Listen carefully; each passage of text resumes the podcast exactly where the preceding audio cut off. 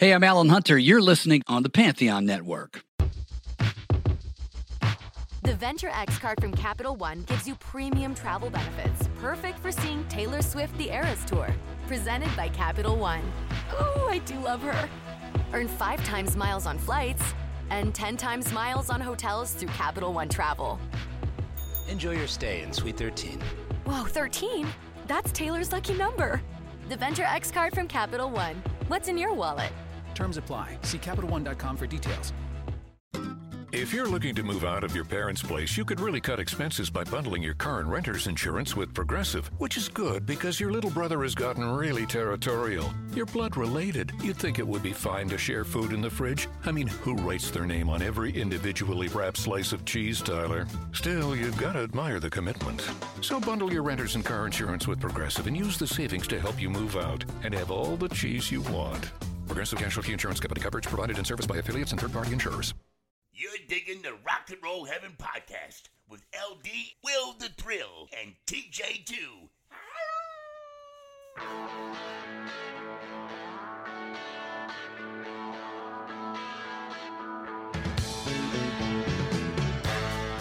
Guys, welcome to Rock and Roll Heaven, the podcast where we talk about the lives, careers, and deaths of famous musicians. I am your host, LD. Along with me for the ride, as always, is Will the Thrill. And I'm LD. Oh no, wait, no, that's you. Okay, stop it.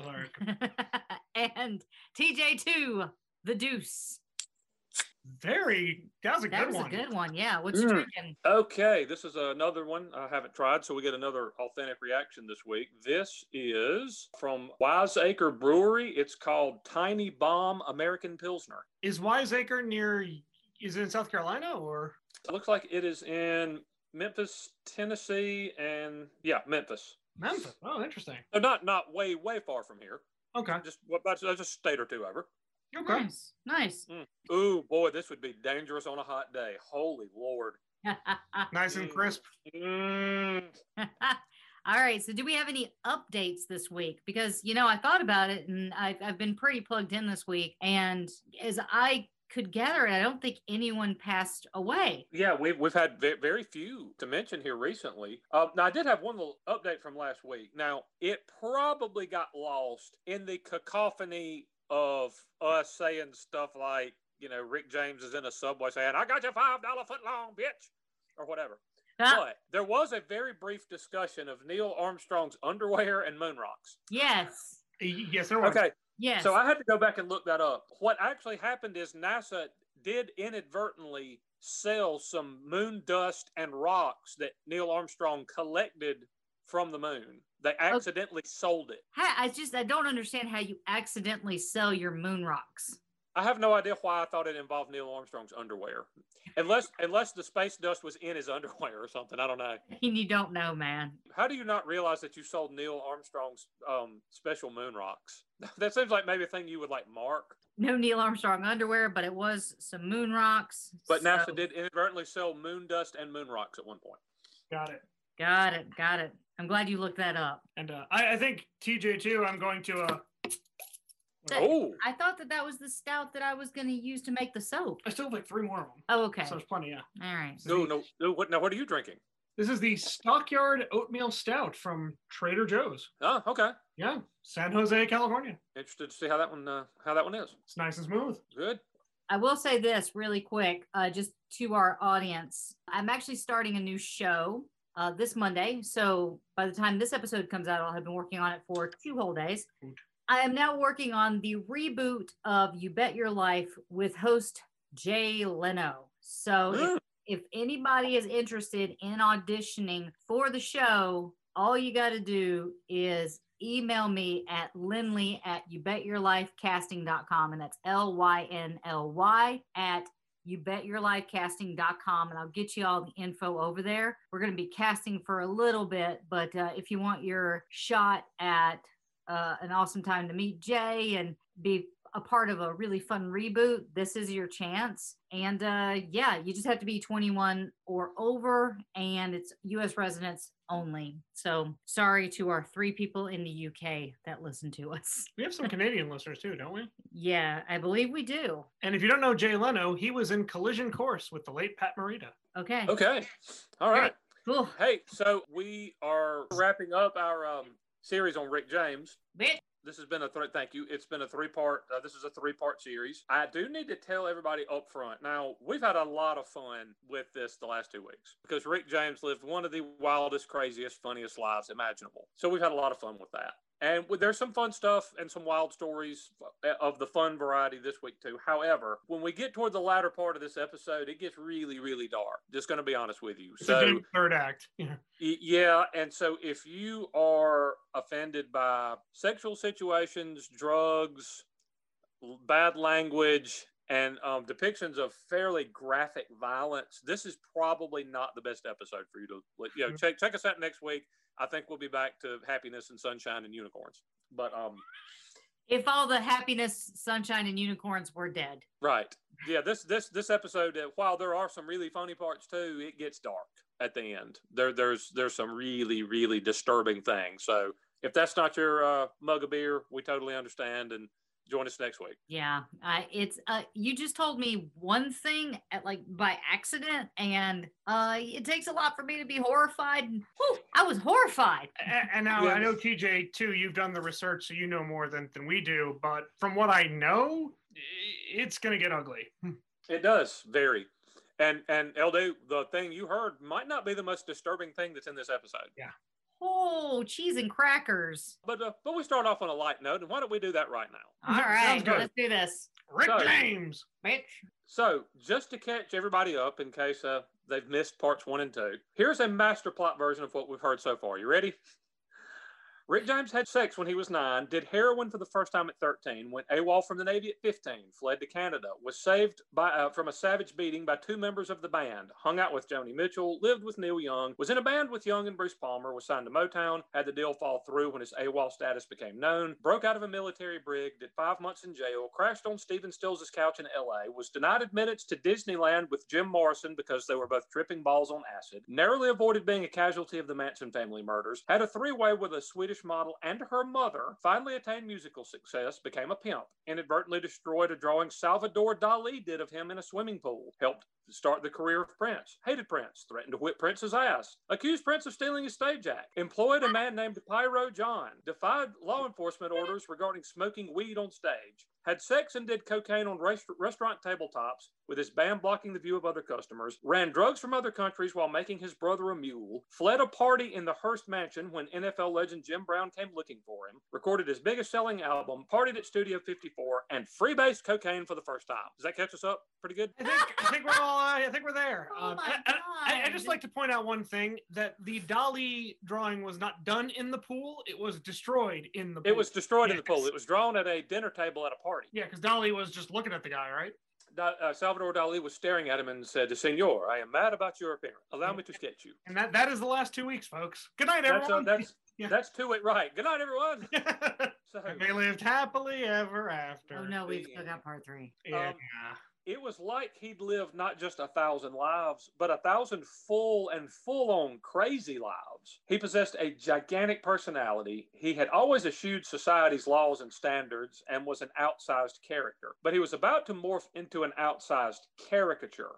An overdrugged, hypersexual, sometimes brutal and violent caricature. The line between Rick James and the self destructive inner demon of sorts he called the Me Monster started to blur and eventually disappeared entirely. Now, we mentioned in our last episode that James had been the featured musical artist on Saturday Night Live and had met a young comedian there named Eddie Murphy. We also noted he got VIP treatment at the infamous Studio 54, and those two things intersected quite famously. Hmm. James had not only become friends with Eddie Murphy, he had also befriended Murphy's brother Charlie.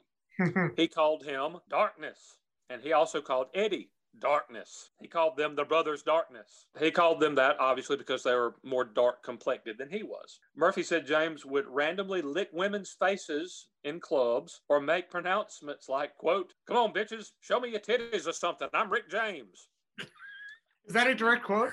And uh, yes, that is a direct quote. And upon uh, young ladies pulling their shirts up and showing to them, Rick James, as would be immortalized in a comedy sketch many years later, would say, "I wish I had more hands so I could give those titties four thumbs down." What real is- thing that he, real thing that he actually said, corroborated by multiple people. Now, was this part Gotcha. of who I can only call the gospel of Rick James, uh, Levi Ruffin? Um, Levi does feature into this episode, yes, Okay. but uh, I don't know if he was around for that particular instance. But uh, that that's that's a real thing that actually happened, apparently. Now, per the retelling of Murphy, and per a very famous comedy sketch many years later, which others corroborated, and which we will get to eventually, he was in Studio 54 on one occasion.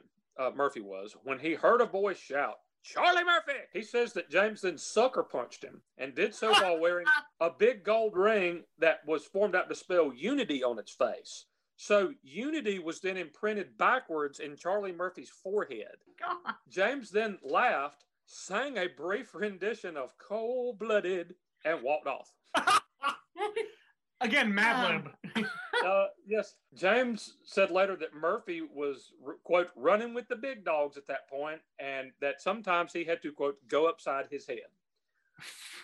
Now, Murphy said James stepped over the line in that instance and was a, quote, habitual line stepper. His first impulse was to whip James's ass then and there, but he knew that wasn't the proper venue for a beatdown.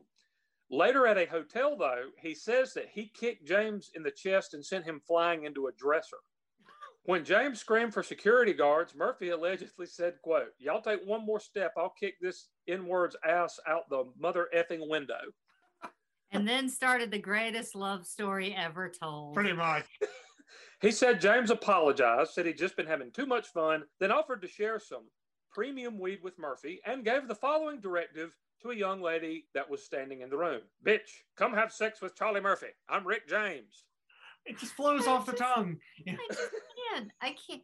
Now, do you? Uh, you know what? Just never mind. Just keep going. Just I can't. There's a, it's you want to say everything, but you can't say anything. There's. another it- thing.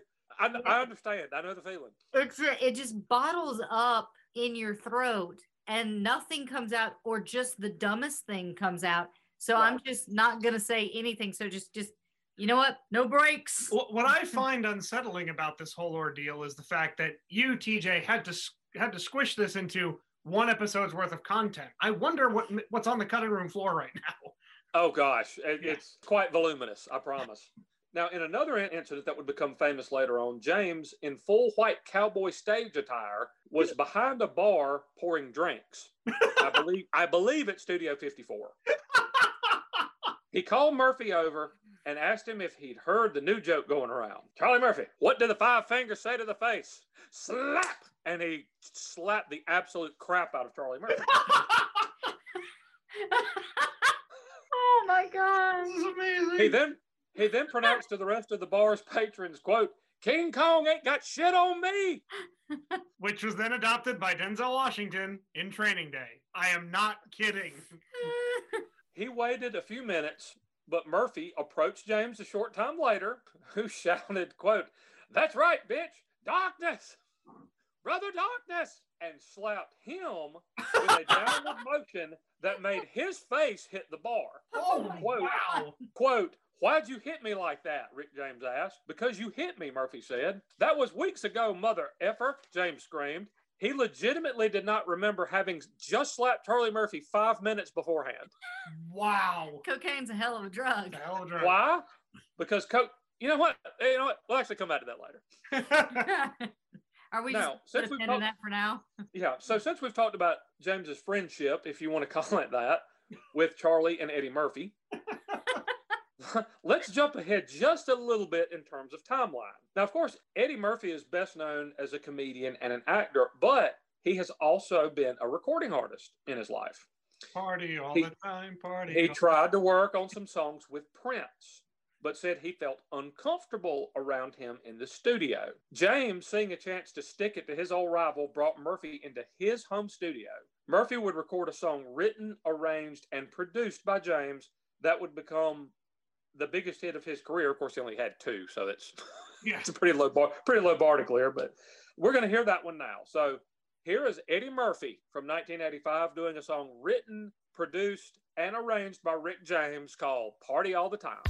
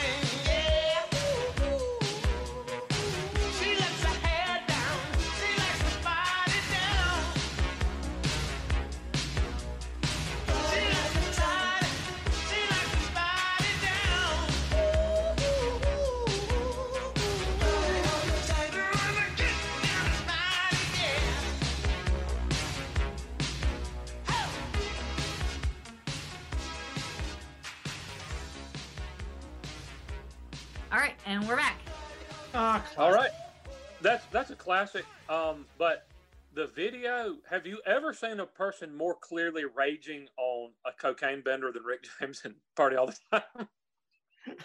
I'm trying Holy to think. Lord, I'm good trying to think. God, Maybe something Steven Tyler's done. maybe. Maybe.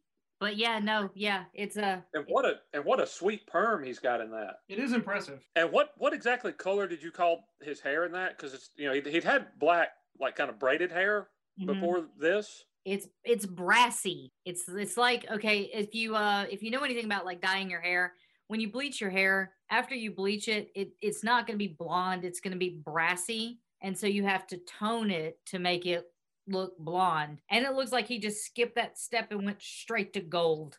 So he has he has a golden perm. Yes, he looks like a lion. Wasn't wasn't that a movie that like Peter Fonda was in? The Golden on Golden Perm? Per- on Golden Perm or something. Yeah. No, it's that John Grisham book, The Perm, right? Right, the perm. That's right. valley. You're correct. Yep. How would you like a fun fact? Fun fact. Fun fact. Party All the Time reached number two on the Billboard singles charts and stayed there for three weeks, but never got to number one. Okay, but why? keeping it out of the number one spot was Lionel Richie's "Say You, Say Me." Say Yeah. you, Because that is that is that is sex on a 45. I'm sorry. Pretty much. That is a PDer, buddy. That's Oh, a yeah. that's that's a panty dropper. That whole Lionel- I mean, Oh, I mean, Lionel knew Lionel knew how to get uh, women to take their britches off. Let's just be honest. he That's did. not. Uh... I can't I, I I can't say anything about Lionel because I I work with him. So like oh yeah. Well, Yeah. he knows, and you know. he knows that you know that you know that he knows.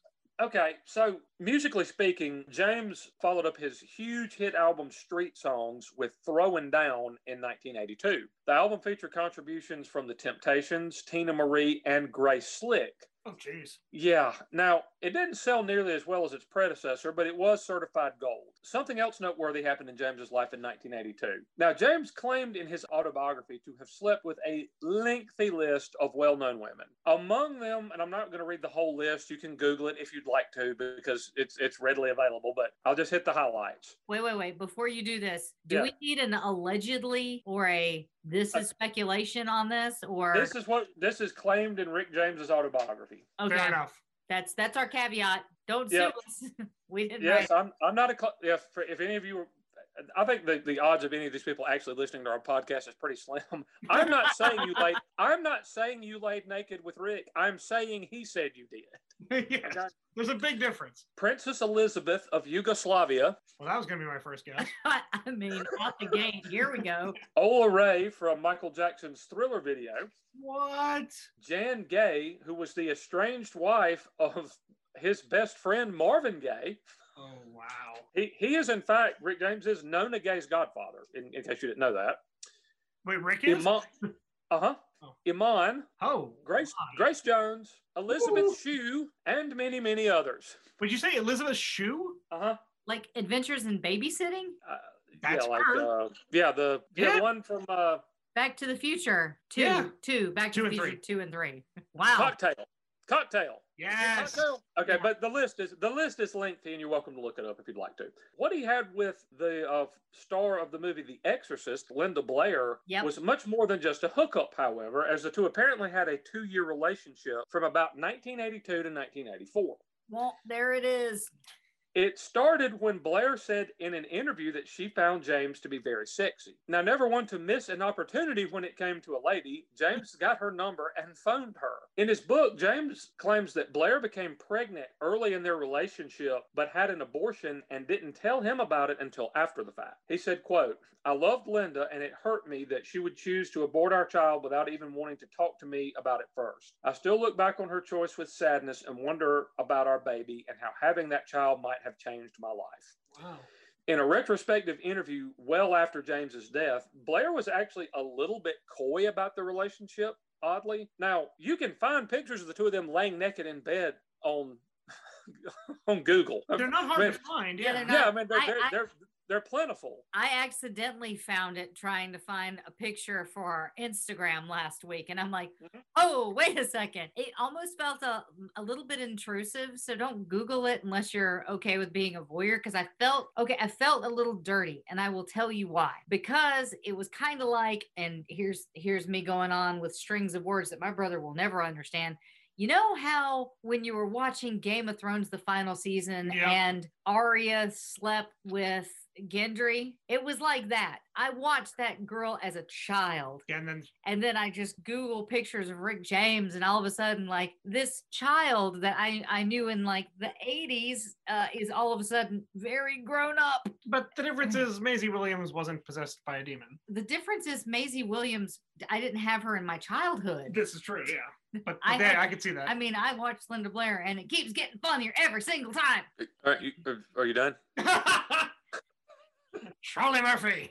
sorry. sorry. I know that I know that my brother's Achilles heel is any kind of pop culture after Right. year 1987. So Game of Thrones is well beyond the, the scope of his knowledge. It, it was. So in an interview, I believe from 2011, so this is a good while after Rick James had passed away, Blair was a little bit coy about their relationship, saying, quote, I wouldn't say that we were as romantic as people probably wished that we were or thought that we were. Be that as it may, Linda, there are pictures of the two of you laying naked in bed. Yeah, say what you will. that, that I that that I've seen. Okay. So And let's put it this way somebody had to take those pictures. Charlie Murphy. right. Right. There, there- there was no such thing as there was no such thing as a selfie in 1983. There was not. It, wa- it was hard as kids. It was hard as hell to do a selfie with a Polaroid camera. Uh, and then the other thing was those pictures are in color, which means they had to take them to like the Revco or the CVS or the Sky City. So like the one hour photo guy is sitting there. No, it wasn't one hour. It was like two weeks. Either yeah, way, it was. Now, I was going to say it took a couple of years to get pictures back on stuff like that. Yeah, it it if it wasn't black and white, you knew it had to go off, and it would take like two, three weeks for you to get back. And sometimes you get like the whole roll back, and none of them were good. Yeah. like, like they were blurry. The lighting or- was screwed up, or Yep. you double exposed them sometimes, or Yep. okay. There was all kind of there was all kind of taking taking pictures with real film was worthwhile when you got a good picture because digital really can't reproduce what a good actual film picture looks like to me, hundred percent. Yeah. But oh, it was it was fraught with peril. Yes. So I mean, to get those pictures, uh, they had to work for it. Right. I bet they worked for it. And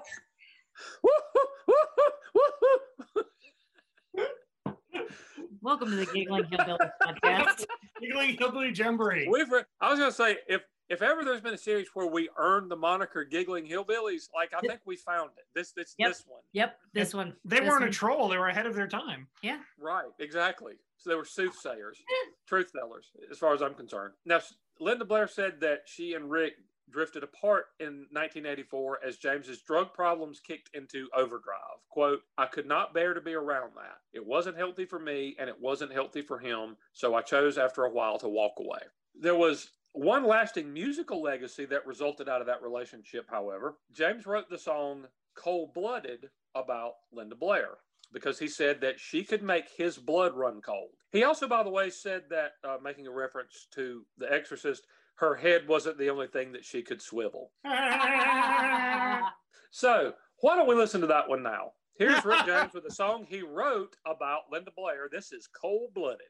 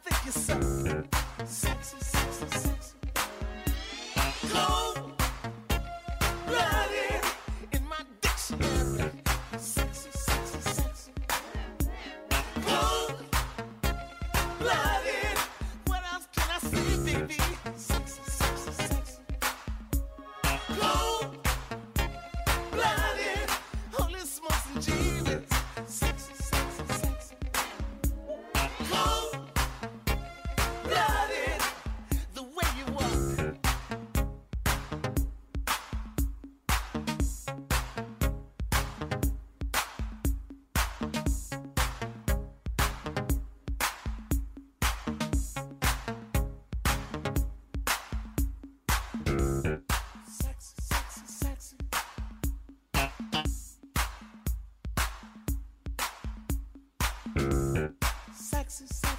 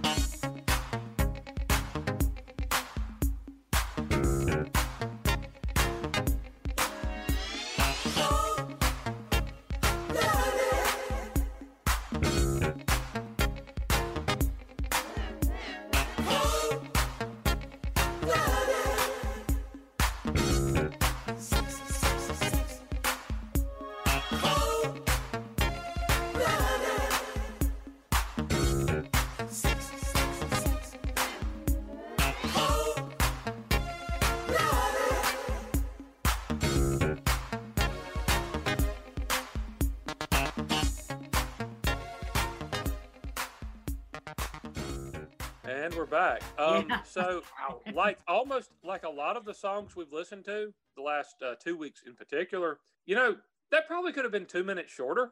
and it wouldn't have been any, and it probably would have been a little better for it. I- I still get that. I hear P Funk every time. Yeah, yeah. Yeah, well, that's a heavy. That's a heavy influence.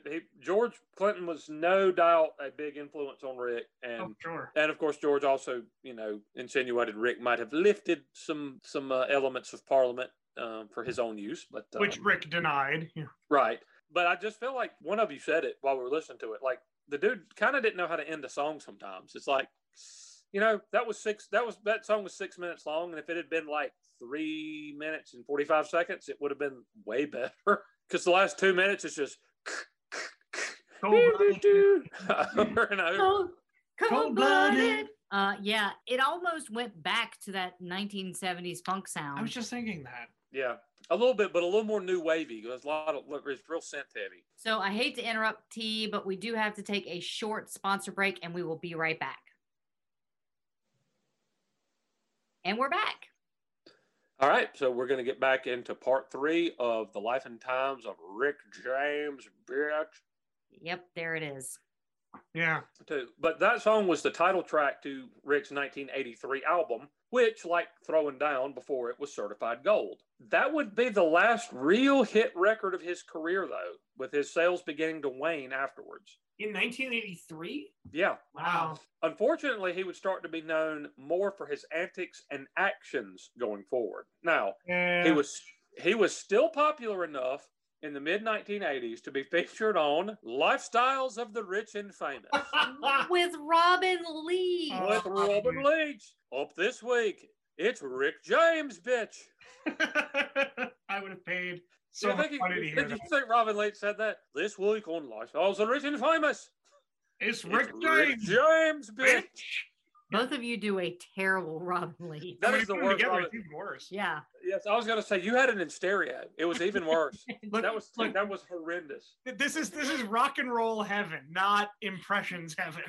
Right. For a reason. Now, in the feature Robin Leach did on him, James talked pretty frankly about having, and I'm making great big old air quotes, previously having had a drug problem. There, there is no indication of any kind that he didn't have one at the time. Okay. Mm. He talked about how much he loved his mother, though, how she'd supported eight kids basically by working in the numbers game, and how Buffalo, where he had basically a ranch with a, a, a bunch of horses, was where he felt the most at home. He also earned himself a guest starring role in 1985 on The A Team. Nice. If you can find him and no one else can help, maybe you can call Rick James, bitch. Holy crap, I love the A Team. Well, I love the A Team, and I had the hots for AAA. uh, Amy Amanda Allen. That's fair. So, yes, Rick James was on an episode of the A Team. In the episode, James played himself. he he enlists Faceman, Murdock, Hannibal, and BA to help a friend and fellow musician who was in jail, played by Isaac Hayes, by the way, Oh wow. who I have met. who, who you've met. So there's another six degrees of separation, and there's another one coming up here in just a little bit. It's interesting that James was in a show, I think, about former soldiers on the run from military authorities, since that kind of mirrored his life story. Yep. Yep. It's also interesting that the episode featured him in prison, since that's a little bit of foreshadowing, but we'll get there. Oh. We will get there later. In 1985, James released the album Glow. Now, after releasing seven very successful albums in a row, this one was a critical and commercial disappointment. It failed to even reach gold status, and the Rolling Stone album guide gave it just two out of five stars, saying it sounded like James had run out of ideas, and they called it, quote, a waste. It peaked at just number 50 on the Billboard album chart. His 1986 follow up, The Flag, did even worse, barely cracking the top 100. Wow. People magazine said James's quote, strong, supple voice and superb arranging talents are wasted on the album. And Rolling Stone gave it a one star review. Oof. Wow. That would actually be James's final album for the Motown Gordy imprint label, but he did sign with Reprise Records. His first release for that label would be Wonderful. Now, do we all remember the two word review the fictional band Spinal Tap received for their album Shark Sandwich? I can't think of it. This goes up to 11. Shit Sandwich. That's Well, Wonderful, the album was titled Wonderful, could have gotten a one word review, basically. Not. oh, ouch. All Music gave it a one star review, and the album failed to crack the Billboard Top 100, topping out at number 142. There were no singles from the album to make the pop charts either, though it did have one song that was a hit on the R&B charts. That was a song called Lucy's Rap, Yes. which, which featured a pair of rap breaks by Roxanne Shanté. Now, James did do a video for the song, one which featured scores of barely clothed women.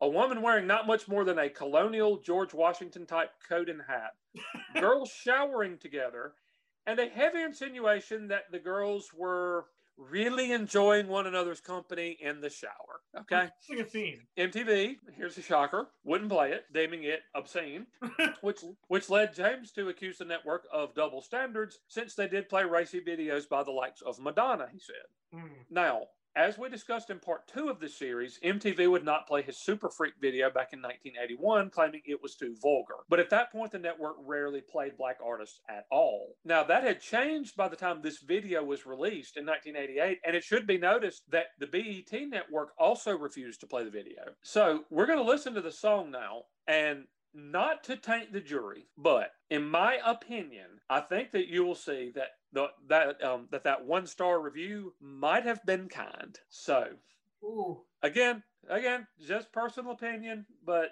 we'll we'll, we'll listen and then we'll discuss afterwards. So here's Rick James with a song from 1988 called "Lucy's Rap."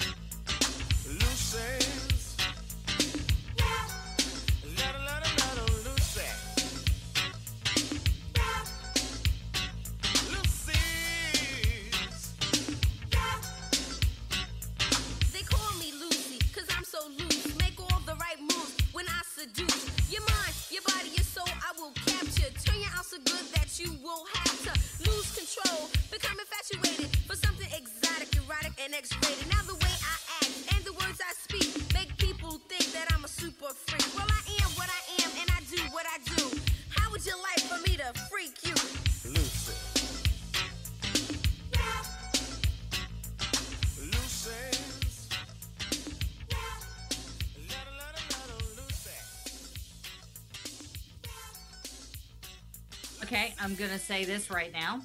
Mhm. Uh, watching the video, I've got questions. like, Okay. who who was the director that was like, yes, yes, put all the shaving cream on your chest? That was my takeaway. put put uh yes put all put all the shaving cream on your chest. Attractive young female. Exactly. It's just like no. When I think of sexy, I think of a woman. I, I think of a woman shaving her chest. hmm Yeah, Yeah, that's hot. There's nothing that revs my motor quite like a chick with chest hair. Yeah. Yeah. I Yeah, boy, that's uh, quite a thing there. So to me, I don't know what you guys thought of that song. To me, that sounds like a kind of starting to age R&B soul artist desperately trying to be relevant by embracing rap and failing miserably. That's what it sounded like to my ears. It sounds phoned in. Okay, you know? if you if you take it out of context, it's not terrible. If you take it out of context, it's not it's not the worst thing I've ever heard. That would probably be whatever that crap was. That uh it's it's not cobwebs and strange. Oh. It's not um it's not Cookie Puss. Oh, that's what I was That's a thinking of. Cookie Puss. How dare you? Cookie Puss is It's not- terrible. How it's not Cookie dare you? It's not Cookie Puss, and it's not David Bowie pretending to be Garden Gnomes, and it's not Van Halen three, but it's bad. It's We, bad. we know what it isn't. Right, yeah, I mean it's but it's not. What it what it also what it also isn't is good. Uh, correct. Yeah, I, I would say again. It sounds kind of phoned in, like like you said. It sounds like somebody who's almost struggling to maintain their Vegas residency, and not one of the big hotels, the one that's a little bit off the strip. like not the like the golden nugget. Yeah, yeah. Oh no, what's the other one? Anything in Primm? It basically, yes, these are the that that's the thing you see headlining in Primm, Nevada, or Bu- yeah, Buffalo Bills. At Buffalo Yeah. They haven't quite made it to Vegas. They're about ninety miles from Where's Vegas. the Rick James concert? It's next to the shot up car from Bonnie and Clyde. Yeah, pretty much. Rick's second and final album with Reprise was 1989's Kickin', which was actually initially shelved. Then only saw limited release in the UK where it failed to chart at all. Oof. James had released 11 albums in 11 years, but that prolific nature was about to take a downturn, partly because he would not be, be available to record, as you will see shortly. Mm-hmm. Now, even though he wasn't having any hits himself, that didn't mean that Rick James's music wasn't still indirectly selling big numbers. In 1989, a rapper by the name of MC Hammer sampled Super Freak for the song You Can't Touch This. Now, I And found oh boy, did I buy into those hammer pants. Yep. Now, I found conflicting information about whether or not James actually consented to allow use of his work. He was quoted as saying that if MC Hammer had asked his permission, he would have said no. But then there was another line of thought that Hammer asked his record label for permission and they gave it. But however, this is where our hero from part two of the series, James's band leader, Levi Ruffin Jr., re enters the picture. yes. On Tales from the Tour Bus, he indicated a request actually was made, though how much of the song was going to be used was perhaps lowballed. Quote, Hammer called, but none of us knew anything about this sampling shit they were doing. and Hammer talked to Rick about using just a little small part of the song, and man, he took the whole effing line. James didn't even like You Can't Touch This. Quote, Hell no, I wasn't impressed with that shit, James said. Stone City band member Stone City band member Daniel LeMelle said, quote, Rick was pissed. He said, How can this dude just take my song and blaspheme it and do this to it and do that to it? And the song sucks and blah, blah, blah until that first check hit. Hmm. When that first royalty check hit Rick's pocket, it was a completely different ballgame. Because obviously, You Can't Touch This was one of the biggest hits of the late 1980s. It sold millions of copies. You couldn't It- avoid it. uh, right you couldn't avoid it it was if you weren't alive then to hear it and to and to see the phenomenon it became then you don't you I, I can't explain it to you it was more than a hit song it was people wore you can't touch this t-shirts and it was a catchphrase uh, universally almost and we don't really have a lot of those anymore songs like that I'm trying to think That- anything that- even comes close. to the Achy phenomenon breaky that now. Oh no! Oh no! No! Achy breaky heart came pretty close a few years later. The People walked around wearing the t- wearing the t-shirts and, but but that you can't touch this was ubiquitous. well here's It was um it was omnipresent. You couldn't escape the damn thing. I would It say was, I yeah. would say the Macarena was probably the closest thing we could have gotten to that. kind of Macarena comes close. Okay, Macarena comes close. Achy breaky heart probably came close a few years later. I would say James did file a lawsuit, but it was settled out of court with James given co-writing credit. And uh, you can't touch this. Not only made James, in his word, quote, a shitload of money. It, it also won him his first and only Grammy award. Wow. Yep. Huh. He was given co he was given co-writing credit. So when that won, uh, you know, a couple of Grammys at that year's ceremony, those were the only ones Rick ever won in his entire career. Did he even get nominated? I mean, You know, I'm not sure if he got many nominations or not. He had no he had no other Grammy wins though, other than for "You Can't Touch This." Wow. Now we're about to veer into particularly disturbing territory. So Let's have one more crazy, whacked out story as kind of a palate cleanser before we do. In his book, former heavyweight boxing champion Mike Tyson Oh, dear. recounted meeting Rick James at a large party in Los Angeles. Oh man. The next time he saw him was an occasion when Tyson was sitting outside a hotel with Ricky Schroder and Alfonso Ribeiro having a drink. Nice. Tyson figures the two actors were 16 and 17 respectively at the time, but he was still sitting there drinking beer with them. he said that Rick James pulled up in a convertible Rolls Royce. He got out wearing, quote, a loud shirt that was unbuttoned and an untied tie. He walked up and gave Tyson five, then looked at Ribeiro. Aren't you an actor? He asked. Right before he sucker punched him. Give me that effing beer. He then took Ribeiro's beer and started drinking it. Tyson protested that Rivera was just a kid and that James shouldn't have punched him, but James looked at, at Mike Tyson and said, What's up, N word? Wow. Yeah, I'm sorry, what?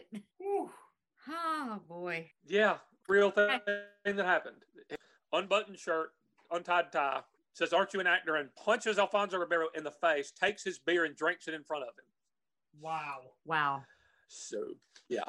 So, in 1991, Rick James's life came completely unglued when his mother Betty passed away from stomach cancer. Mm. James said that threw him into a deep depression and that he dealt with it by upping his already frighteningly high level of drug consumption, which is quite a thing to say about a man who spent more than $1,000 a day on cocaine. Oh, so he's in the he's in the Jennings Club. Wait, a thousand dollars a day Yep. on cocaine, That is so much toot. And you got to think that is he's so other much things blow. I can't even. like eating. What what we have any idea what like an ounce of cocaine would have cost in 1991? I'm, I I'm Googled sorry. that, but I ended up on a list. You know what? I'm already on a list. I'll Google it. Hang on. I'm just gonna. Hey Siri. Yeah, how just- much did an ounce of cocaine cost in 1989? Oh, she have actually an gave me an answer. The street price of powdered cocaine ranges from 16 $16 per gram in Los Angeles to 20 for poor quality powder in Yakima, Washington, which I've been to. I've actually been Palm to Yakima. Yes, Yakima. Hey, Washington. hey, let me tell you something. You, you should stay off that Yakima toot, y'all. They cut it with Sevin dust. Hang don't on. Be, don't be Well, I mean, out. this is this is okay. Hang on. This is from 19. This this is an article from 1989. Okay. Okay. So just just so you know, so by that account, Will's doing the math on the 16 a gram. So it's sixteen dollars per gram. He was allegedly going through sixty-two ounces of cocaine a day, sixty-two grams of cocaine a day. So let's convert grams. Oh my god. It's 2.18699 ounces. Okay, so he, he was doing almost he was doing two to three ounces of Every day. and an ounce and an ounce is a lot of booger sugar How does he have a nose? Every day. every day. So he was in the Waylon Jennings. I'm spending a grand a day on it club, of which I think only Waylon and Rick James are members. I've never heard of anybody else. That's that is that is obscene. Holy crap! That that's an amount I can't even fathom because I like A I'll make thousand dollars a day. I mean, I'll make a candle and it's eight ounces. So I'm thinking like he does a candle's worth of blow in like four days. Right. Good lord. So James had James had been to rehab a dozen or more times over the years, but it never stuck. Maybe he should have Now- gone with Steven Tyler again. Well, interesting you say that. in in Mike Judge's fantastic show Tales from the Tour Bus, the Stone City Band talk about the fact that they actually put Rick James in a car and drove him from Buffalo to Boston to take him to rehab on one occasion. But Daniel LeMelle said that they quote didn't do their due diligence because Rick James ended up at that sort of retreat-ish rehab facility in a bungalow next to Steven Tyler, and the two of them got caught with an ounce of cocaine at rehab. in rehab. I thought they checked you for that stuff when you came in. I don't know what to tell you. Yeah. I, Somehow Rick James and Steven Tyler got caught in a bungalow with an ounce of cocaine in rehab. at rehab. You guys know the point of you guys know the point of rehab, right? Right. You keep using this word. I do not think you know what it means. Holy monkey. I mean, okay. Um, Rick James's friend, uh, and oh, here's where, where we get back to our six degrees of separation. Ready? Okay. Rick James's friend Debbie Allen actually invited him to a Broadway show that she was appearing in. But having partied all night, he fell asleep during the performance, sitting on the front row. Oh no. She accosted him backstage, pinned him to the floor, and told him that all he did was have sex and do drugs and that he was ruining his life. He promised to change his ways, but he got he got high and had sex later that evening. Now, the, the, six, the six degrees of separation there is actually that Debbie Allen's mother lives about a mile from my office. And she's written you, hasn't she? Yes, and I've met Debbie, and Debbie is an almost she is one of the nicest. She's like a ball of energy and happy sunshine. she is she is such a nice, wonderful person. And of course, because I'm a sports fan, getting to meet her husband was very cool because she's married to Norm Nixon, who played for the Showtime Lakers. Oh, that's awesome. Yeah. But he let Debbie Allen beat the crap out of him, basically. So basically, Debbie Allen kicked his ass. Sounds like. And then he le- he left, got high, and, and had sex with somebody. and had sex later that evening. He reached out to Ray Charles at one point, who obviously dealt with um, some addiction issues, for advice about how to deal with drugs, but that totally did not help.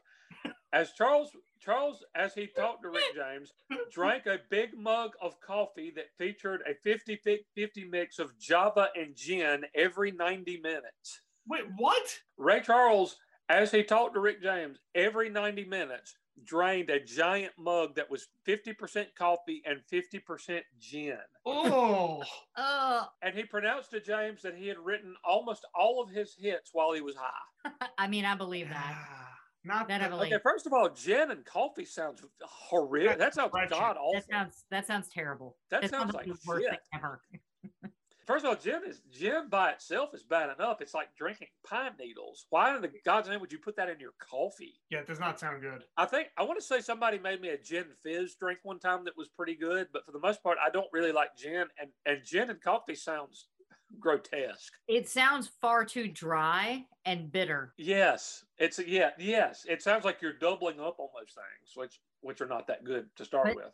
James got so twitchy for a hit on one occasion while waiting for his drug dealer to bring him a new shipment that he used rubbing alcohol to scrub residue from his crack pipe so he'd have something to smoke. Oh Lord. On one occasion, he poured the residue and alcohol onto a plate, but dropped the plate while he was walking to his bedroom, setting his bathrobe on fire. My God. A friend who was in the house tackled him and smothered the flames with a bedspread, but James, still smoldering with smoke coming from his skin, got up and continued on as if nothing had happened. What? Yeah.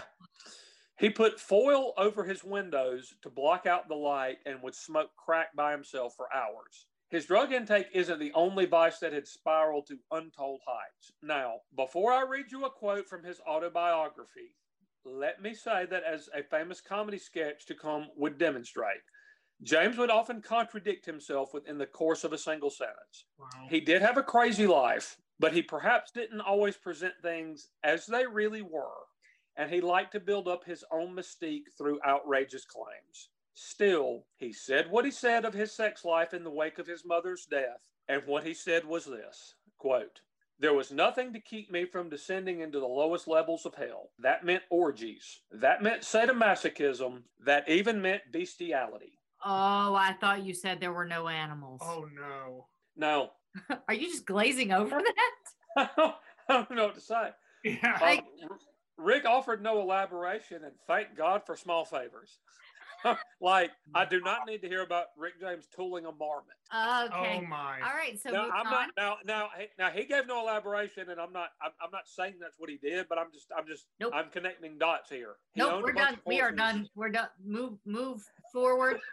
It's not getting any better. all my it's breath. not getting any better. Making All right. love to you. Oh crap! No, that's not a good. Just, no, no. Just let's let's um roll Let's roll do the next thing. Yeah, Yeah. let's do the next thing. on to the next. In 1990, James, who was in his early 40s at the time, began dating 18 year old model Tanya Hijazi. In 1991, James and Hijazi met a 24 year old woman at a party um, who was unemployed and offered to put her up in their house. On Ju- July 16th, James allegedly accused the woman of stealing some of his drugs. She says that James pulled a gun and threatened to kill her if she tried to leave. She said that James and Hijazi tied her up to a chair and burned her with a hot knife, a cigarette lighter, and a hot crack pipe more than 30 times, including on her genitalia. Yeah, that's the, that's the account I'd heard. They forced her to smoke crack. Then James made her have sex with Hijazi while he watched. Yeah. Then they had a three way. Wow. She was allowed to leave the house on July 18th and went to Cedar Sinai Medical Center, where her injuries led hospital workers to notify police. James and Hijazi were arrested on a, an array of charges ranging from torture and false imprisonment to assault with a deadly weapon and kidnapping, ones that had them facing the potential of life in prison. Wow. Per a later interview he did with Tom Snyder on the Late Late Show, James said that once he and Hijazi finally got a bond, the next day he went into the streets of Hollywood and bought some crack. Mm. Per his retelling, two plainclothes officers approached his car with their guns drawn. Obviously, an arrest for possession would have led to an immediate revocation of his bond. So James said that he ate the crack, Oh Uh, my god. What did they swallowing it, do? swallowing it, and the baggie that it was in in whole. Just took- took the Oh. little ba- took the baggie of crack and just swallowed the whole thing. Wow. He evaded arrest, and about eight hours later, he pooped out that baggie and promptly smoked the crack Oh. that had passed through his digestive system and his duker. Here's the thing though, T. Um, Starbucks has a very special coffee, which it's they feed the beans to like a Bengal tiger or something, and then they follow it around with like a little baggie, and then you know when it poops out the beans, uh, then they brew the coffee, and it's super expensive. So Yeah. yeah, Oh my. So he shit out a bag of crack and smoked it. wow. So how does that work? Do you, do you like crap in a colander so that it Yeah, I don't know how. I don't or want do you Or- or like a swimming strainer? Do you just like paw it out? I mean, I you're mean, already like smoking crack that's in your like that's coming out of your butt. I mean, I'm thinking just reaching straight in and just snatching it is not like out of the this is not realm the, of possibilities. This is not the craziest thing Rick James has done. This is also not the conversation I thought we should be having on a Friday night. wow. from I don't need to talk about crack? the logistics of poop crack. Poop crack. His uh, butt crack. Oh god. Oh. Womp womp. I'm Rick James.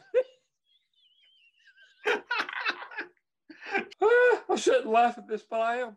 I mean, it's Lord. just so outrageous. It's it's hard to believe it's real. Oh my God. And this is stuff that happened. Yes. He sat there on national television and told Tom Snyder he smoked his, his poop crack. I gotta find that just to see Snyder's reaction. That's what I, I would feel like see. I need to isolate just that part. just that little part of TJ's dialogue. Ooh. Okay. So it would actually be almost two years before Rick James and Hijazi went on trial for their assault. But in the interim, there was another horrifying incident. A music executive said that James had arranged a meeting with her to discuss a business venture. Instead, the woman said James and Hijazi kidnapped her and assaulted her over the course of 20 hours. Jeez.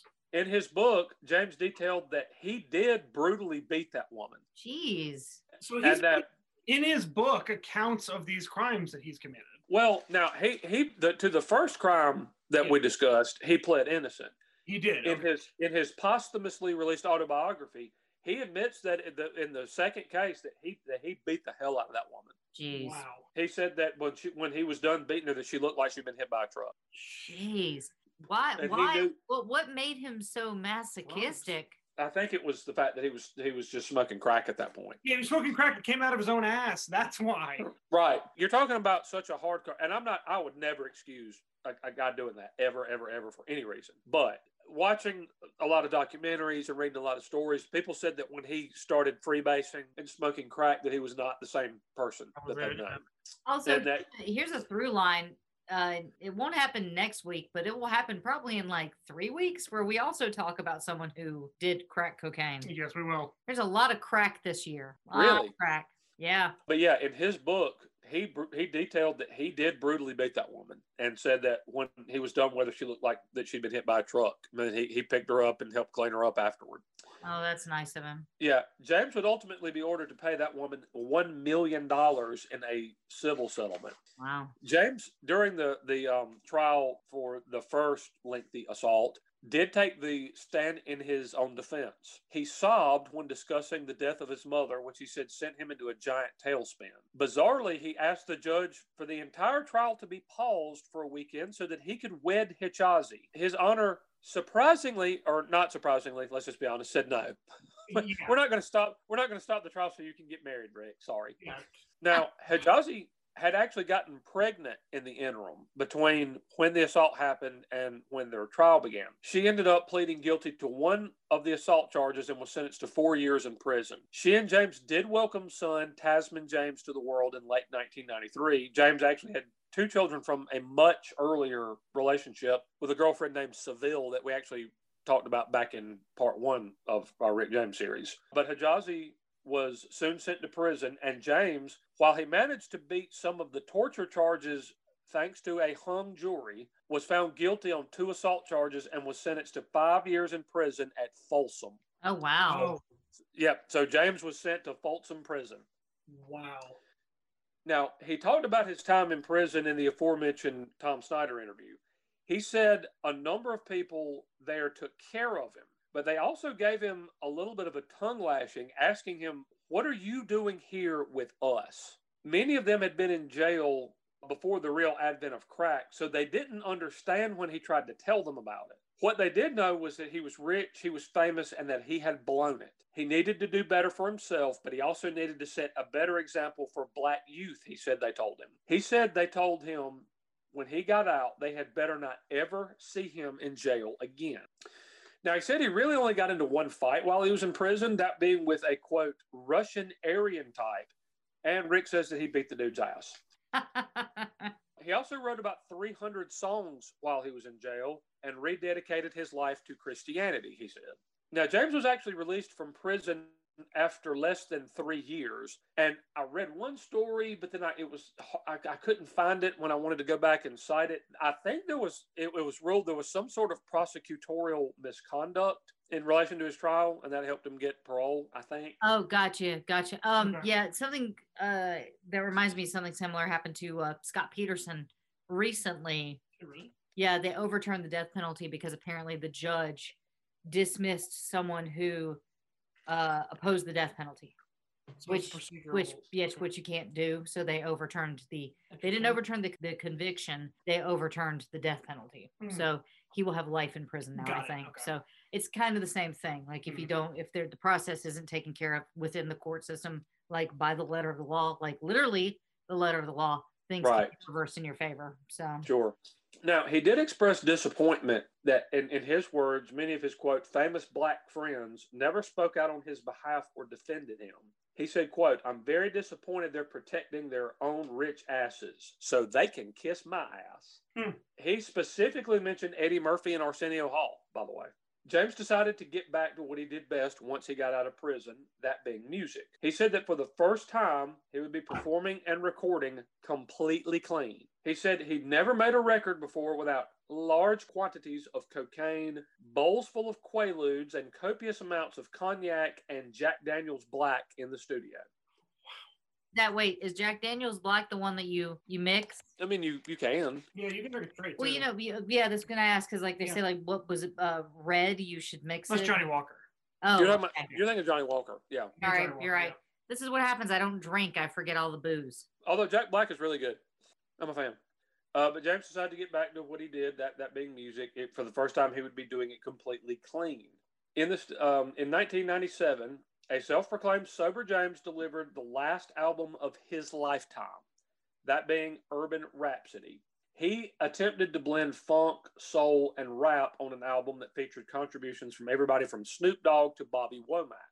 Wow. He tackled some. He, he tackled some deeper issues uh, than in the past, including social issues, politics, his faith, but also sex and Mm. drugs, because it's Rick James the album wasn't a hit really, but it did receive some decent reviews, certainly better than uh, his his previous album or two had gotten. So we're going to listen to one song from that album now. So here's something from James's comeback effort. This is a song called West Coast Thing. Wow. L.A. City of the Angels. Palm trees, sunshine, honeys everywhere Girl, look, ain't that Rick? Mm-hmm. Yo, girl. Hey!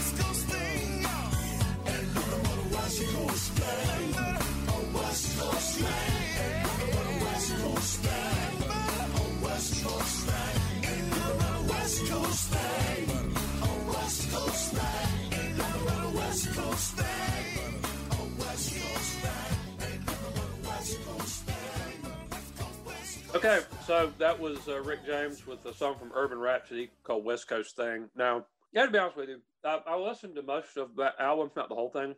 I think I listened to at least part of all the songs. It, they're not terrible. They have a very dated feel about them to me. What, what did you make of that song there, LD? You, yeah, it sounded like you, you weren't really into it. Okay. I'm gonna I'm gonna do this the best way I can do it. Okay. There's a movie, and well, it was a Broadway show first but uh, I, I, I haven't been able to see the Broadway show because you know COVID. Uh, called Rock of Ages, and it's a jukebox musical. But part of the through line in the film is that the uh, the main character Wolfgang von Colt, which is not his real name, that's his stage name, uh, wants to be a rocker, but then he sells out to be a boy band, and it kind of sounds like that. It okay. sounds like someone who used to have musical integrity that sort of sold out to get a sound that they thought was popular, as opposed to doing what they believed was right. Yeah. Uh, having listened to the whole album, or, or not, well, uh, to I think at least part of every song and read about it, you know, it sounded like Rick was trying to, to be a little more issue oriented. He tackled some some political stuff and social issues, and he talked about, you know, saying about God and and drugs and sex still too. But there was some ambient noise kind of stuff on some of the songs, street noise almost. It almost felt like Rick was kind of ripping Marvin Gaye's "What's Going On" album a little bit, maybe, but just not doing it great, in my opinion. Some of the songs are, are okay, but it just it, it they were all kind of like what you just heard. There was nothing about them that popped. They were just yeah, they're just very- kind of they're just kind of there. it was very generic and i hate i hate speaking ill of the art of the dead but you know we are a warts and all podcast and i will i th- this is my opinion is that it just isn't great because it feels like he he lost touch with himself A little bit, yeah. and i'm not and i'm not saying please go back to drugs so you can make good music not by Yeah.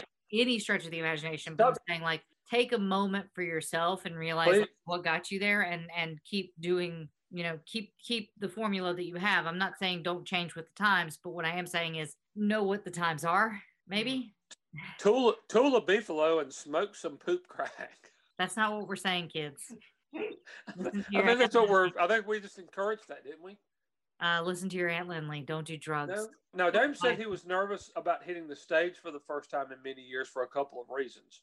For one, at that time, he said that he had gained quite a bit of weight, which made him feel self conscious. He said, thanks to doctors, rehab, friends, and his renewed faith, he wasn't doing drugs, but he still wanted cocaine.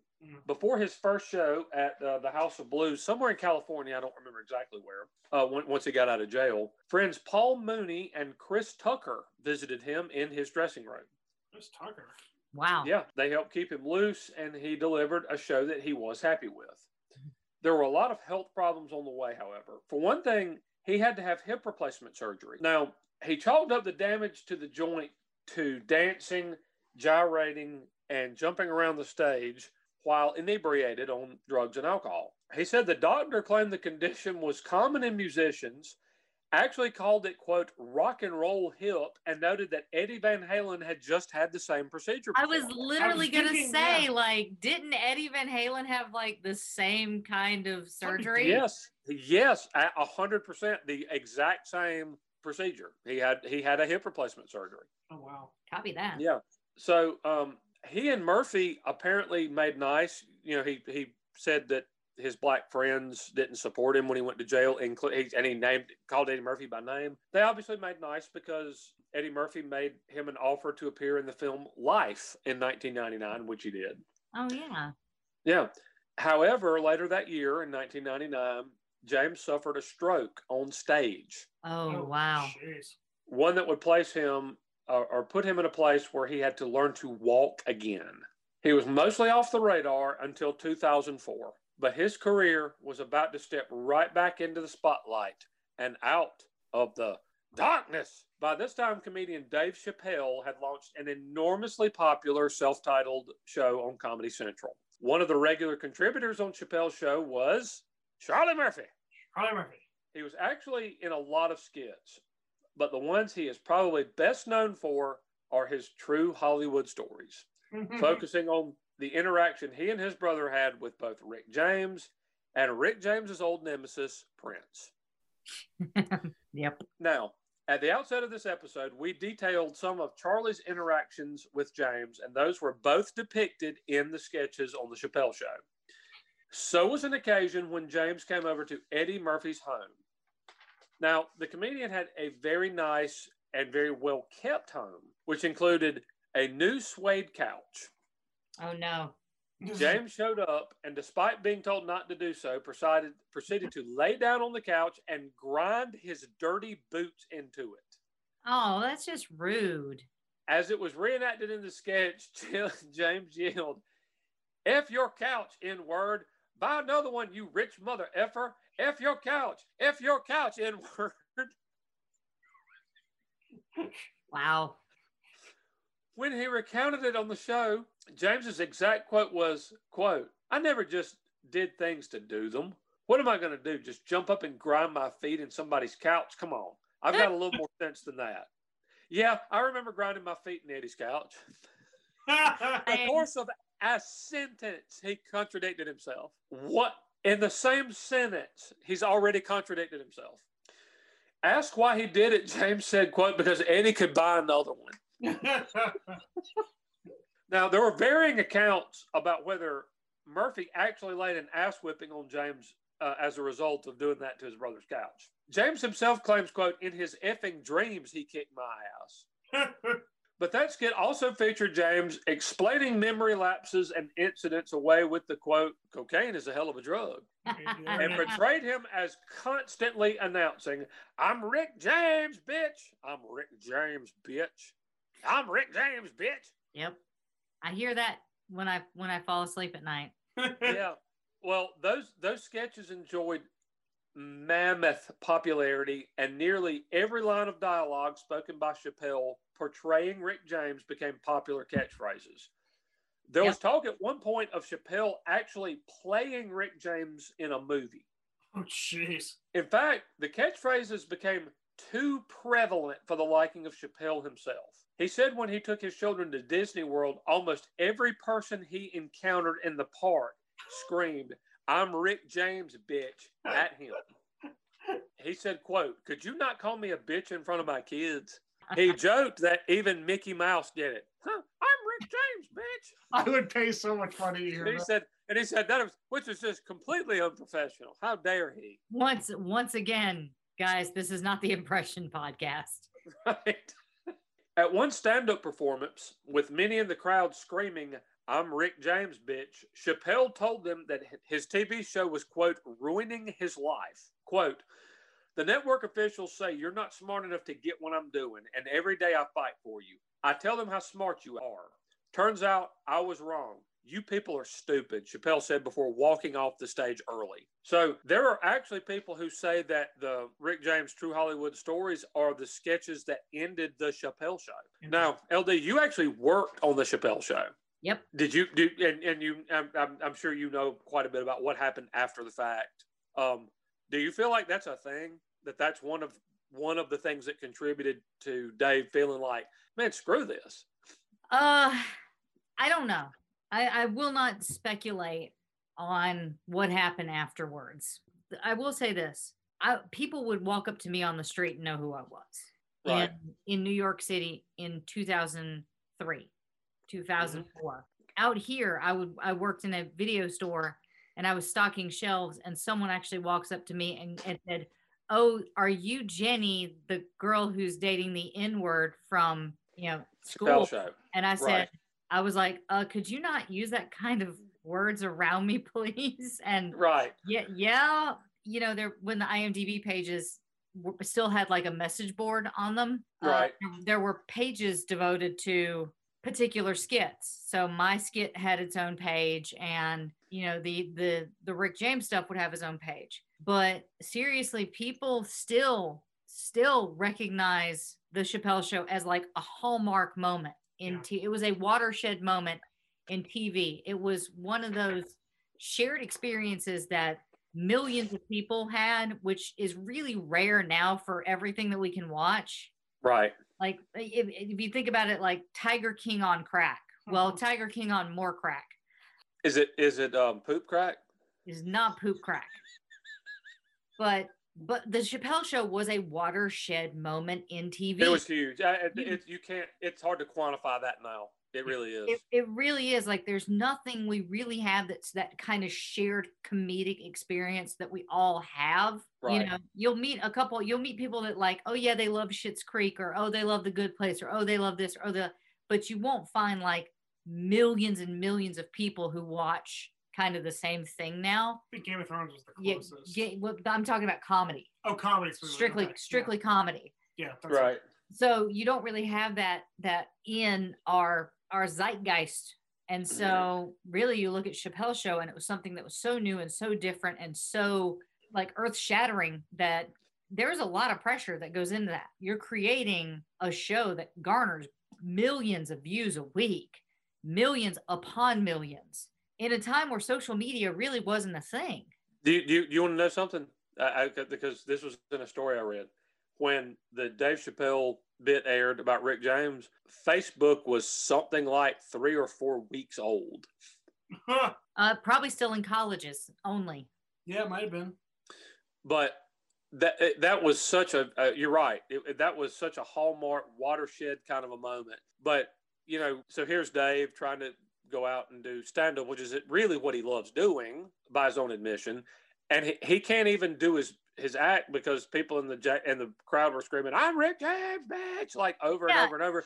And It he didn't want. He never envisioned that turning into a punchline. That's not, or or, or into like a cheap punchline.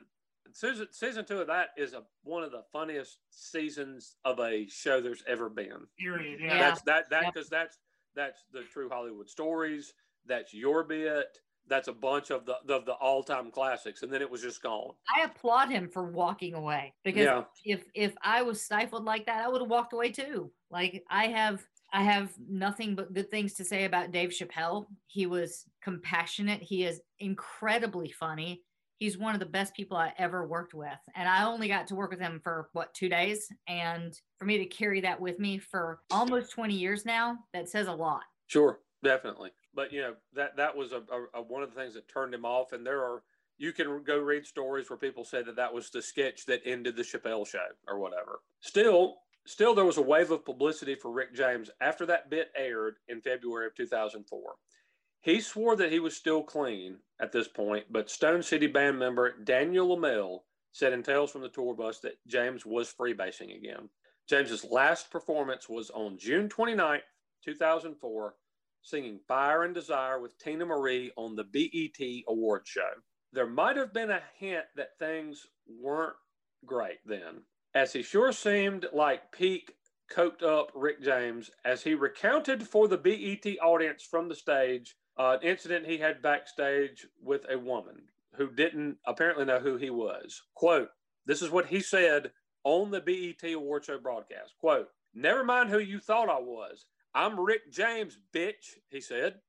Ruffin and LeMelle said that they and James were supposed to begin prepping for a tour in September of 2004. But when they talked to him, they said that he sounded sick. Ruffin actually said that he kind of joked that, oh man, I, I hope Rick will be around for that tour. Ha ha ha. But then, quote, he was gone, man. He was just effing gone. On August 6, 2004, James's caretaker found him dead in his apartment near Los Angeles. His publicist announced that he died of natural causes. The cause of his death was listed. there, there were a lot of things listed, but the primary ones were that uh, he had pulmonary and cardiac failure. However, Rick James was found to have more than nine different drugs in his system at the time of his death, including methamphetamines, hydrocodone, and cocaine. Wow. A public funeral drew about 6,000 fans. Among the friends at his service uh, was Jamie Foxx, by the way. Aw. There was a posthumous and fairly recent allegation from a woman that James raped her in the late 1970s. A documentary miniseries based on the life of James and one of his brothers was recently greenlighted, and there was a posthumous album release, which we'll hear something from in just a second. In 2013, James's song Give It To Me was featured on the soundtrack of the movie The Lords of Salem, along with that of a lot of other artists like Rush, Velvet Underground, John Five, and Manfred Mann's Earth Band. There it is, our federally mandated Manfred Mann Earth Band's reference of the podcast. Has been satisfied. You thought you thought I forgot, didn't you? I, I did not. I forgot that we even did this. You forgot that like we did a podcast. Wait, this is a podcast? what are we doing? Oh crap. Rick James was buried fittingly in his hometown of Buffalo, New York. Mhm. His tombstone. Have y'all ever have you ever seen his tombstone? No. No. It is jet black. It features a picture of him holding a guitar and bears the inscription, quote, I've had it all, I've done it all, I've seen it all. It's all about love. God is Love, and then has James Ambrose Johnson Jr., 1948 to 2004. Mm-hmm. They could have saved some money on the inscription, I think, though, and just put, I'm Rick James, bitch. and I'm done. Okay, now we have concluded our three part episode on Rick James. Just just kind of looking back, what what stands out to you guys about the life of of this guy? There are two things that that spring to mind, and one is the obvious: Jim Morrison and him getting thrown out of Disneyland because they're high. On being because they were because they were both high on acid, right? But but the one that sticks out in my mind, and I, I have a pretty good idea just visualizing how it happened, is when he took the stage in oh, where was it, Cleveland, and they threatened to arrest him, and he told Arkansas. him Alabama. Alabama, thank you, to f off, and then he gets on stage with a joint. And he says, "You don't want me them to arrest me, do you?" That that sticks out to me. That that was a big one. That was in Arkansas. Um, Arkansas, when he when he yeah when he just when he defied authorities and lit up a big joint when they had M, they had snipers with M16s on the roof and stuff, which is just the bizarre when it's like I mean it's guys it's weed.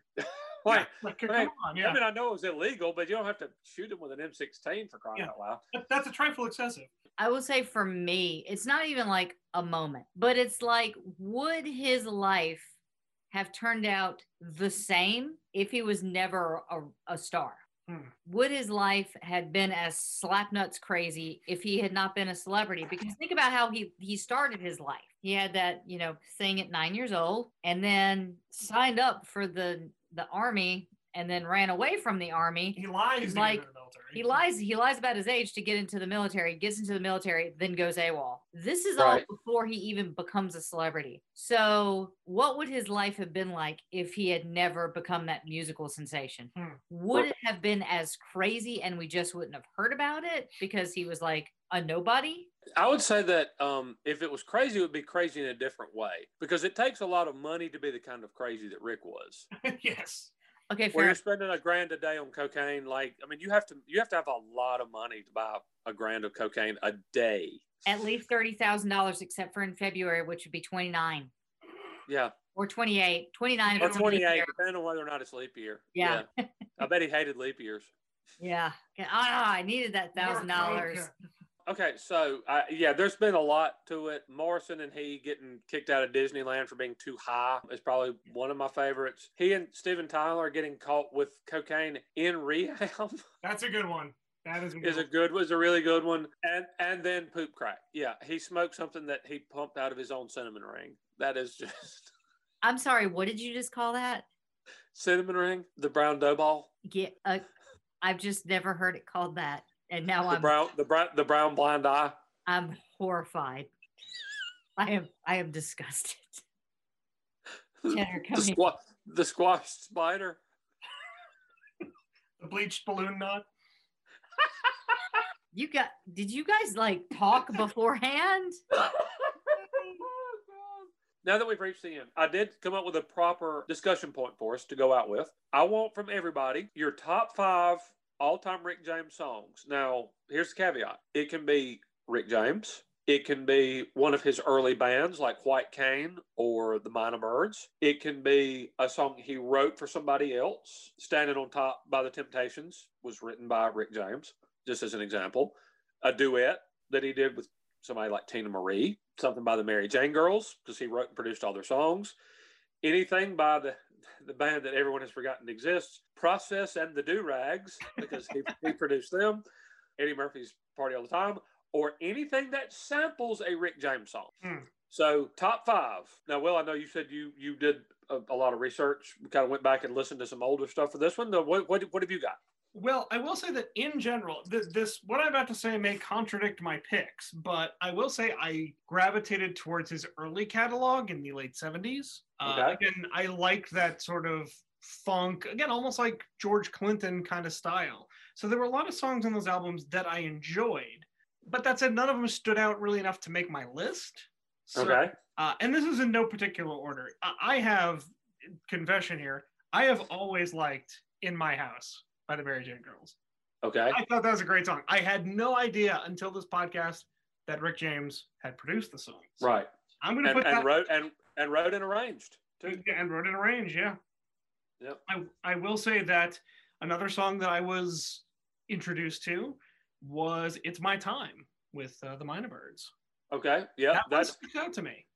and and it that if if I had played you that, just sight I mean sight unseen, not as part of the Rick James podcast, and said, hey hey Will, check this out. Would you ever in a million years have guessed a that Rick James was in that band, and b that Neil Young was in it, based on what you purely on what you heard? If it, let me put it this way, I would probably guess neither. But if you told me either Neil Young or Rick James, I would have picked Neil Young. But again, it would be a stab in the dark. Um, right. It sounds more like the Stones, honestly. Right. And so, so that one stood out to me. Ah, I, I feel bad about it, but I, if I don't put Super Freak on here, I don't think it's a list. Right. Sure. I got to. I mean, and then the the resurgence with MC Hammer. Uh, I will say that I'm a sucker for your love is that's a great song. That's a lot of fun. Love it. That's the one with Teena Marie and With Teena Marie, and you get to, and Teena Marie, God, what a singer, man! yeah, she's great. Oh God. And and Levi Ruffin. I mean, it's Levi Ruffin. the the great Levi Ruffin, our hero. I've got to cap it all. I, I think the Rick James song that embodies Rick James and everything about him. I, I got to give it to give it to me, baby. That's just Yep. that is the Rick James song in my opinion. Okay. All right. That is that is my list. Okay. LD, what you got? I only picked two. that wasn't the assignment, but okay. I'm sorry, I've been working all the jobs. Uh, you you text me last night at 10 o'clock my time, and we're like, here's the assignment for tomorrow. And I'm like, oh crap. So uh I picked Love Gravy, which is from Chef Aid. okay. Yep. That's uh, yes, he did. He did participate in Chef Aid with along with Isaac Hayes. Correct. All right. Yep. And then uh Super Freak. Okay. Uh, I will say I did I do I like love in my Gravy. house, and I do like the stuff that he did with uh, the White Cane. I, Right. I I really like the stuff that we played in the earlier the, the Okay. episodes. That stuff's really cool to me because like that's pure funk Sure. and all, like with almost like a foot in rock. So I really dug that fusion of music. But specifically, I did not have time to do the assignment. Teacher, I'm sorry. I will I will take a C minus on these. Then you fail. I'm sorry. Two out of five is a forty. And then the, the Mary Jane girls had another one. I think it was all night or all night long. All night long, they did. Have That's one, another yeah. good one. Yeah. So, so my five, I, I wanted to reach out a little bit, and this is such. I love this song. It features a prominent sample of the one you just mentioned, uh, "Will the Thrill," that being the Mary Jane Girls "All Night Long," which was written, produced, and uh, it was written, produced, and arranged by Rick James. Uh, the, a prominent sample of that one is featured in the LL Cool J song "Around the Way Girl," which I've always just really liked. Ooh. So I'm going to go with uh, LL's uh, "Around the Way Girl" for number five on Oh, my now we list. have to listen to it again. Uh, number four, I'm actually going to agree with something LD said at the end there. I am going to go with Find It by White Cane. It was very Sly Stone-ish, very Chicago-ish. Uh, like it, it sounded, you said w- when we played it, LD, it was like, you said it was like, it sounded like this big collaborative group of people just like beating on shit. Yeah, and I but, loved but I it was, loved but it was really, it was really cool though. It was a really cool song that I actually really, really liked, and I liked the Mynah Bird song that, that we heard as well. Will, which you said you enjoyed. It's my time. Yeah, I like that one a lot. I am gonna say at number three, probably Mary Jane Girls in my house. Uh, it's an undeniable, an undeniably great song. Now, And an earworm at that. Right, it is. And now the synth, the synthy part of it absolutely timestamps it as early mid '80s. Like it's that that absolute prototypical cheeseball synthesizer that they played in like every R&B song in 1984. You've got one But- foot in separate ways, kid. but but that but that but you're it it's just it's an absolute earwig it's undeni- an undeniably great song it's a well written song mm-hmm. it's hooky as hell It's hard. I, I don't know how you can't like it if you hear it. Uh, number two, like just like you, Super Freak. Um, we- we're doing one with Rick James. It doesn't feel like a list if that song isn't on it. There's a lot to like about the song. There's a, a combination of new wave because because there's some synth, some synthy parts in it, but it's still got a foot in funk. And I actually kind of dig later in the song when Rick kind of turns into a maestro and breaks the third wall a little bit and, you know, scream, you know, temptation, sing, oh, and then says, and it took me a really long time to figure out what he's saying. The last thing he says is blow Danny. I thought he said blow daddy. He's talking to saxophone player Daniel LeMelle, Danny. Oh wow! So I always it thought took, and I, I did too. I don't think I figured it out until I started doing the research for this this series and realized that the saxophone player's name was Daniel. So and I was like, like oh, 38 years Oh, we've Danny. just been like Been missing right, so we've wrong. been completely wrong. But I love that part of the song. And then you know what? I I, I didn't realize we were going to have this one in common. Will number one for me is "Give It to Me." Yeah. The good bass line, the bass line for that song is sick. It is Oh. fantastic. I love it. Boom, ba-doom, doom, doom, boom, and then those horns kick in. It's everything that's great about Rick James music. There There's it is. Yep. Yeah. full on funk. That the uh, an absolutely fantastic bass line. Great. That's a well sung song. Catchy as hell. It's great. I love that song. It's my favorite Rick James song of all time. So that's um I guess technically between the three of us our twelve favorite Rick James songs because someone failed in their assignment. But I The guess other two. LD Do you understand the pressure that I'm under? I guess that LD can give our socials and then we will go away. A merciful end. I- Merciful, merciful, we'll reach the merciful end of this. All right. Well, if you think that we're doing a good job, and why the hell would you? Why wouldn't you after this series of masterpieces? Well, I mean, uh, throw a coin to the Witcher that's talking about butt crack. Uh, you can find that at patreon.com backslash rock and roll heaven. You could find us on Twitter at rock and roll LT. Hang with us on Instagram at rock and roll heaven LT. Our Facebook page is rock and roll heaven pod. I'm still not saying our website, and you can email us rock and roll heaven LT at gmail.com. And please check oh. out all the other awesome Pantheon podcasts at pantheonpodcast.com. And from all of us here to all of you out there, I'm so sorry. You guys can turn the podcast off now if you, Oh boy. you absolutely need to. We understand. Thank you for making it all the way to the end. Yes. I don't know how you did it. I barely did. You are brave no campers. I don't have do anything else. But thank you guys so much for checking the series out. Check us out next week where we start our new series on That is going to be Whitney Elizabeth Houston.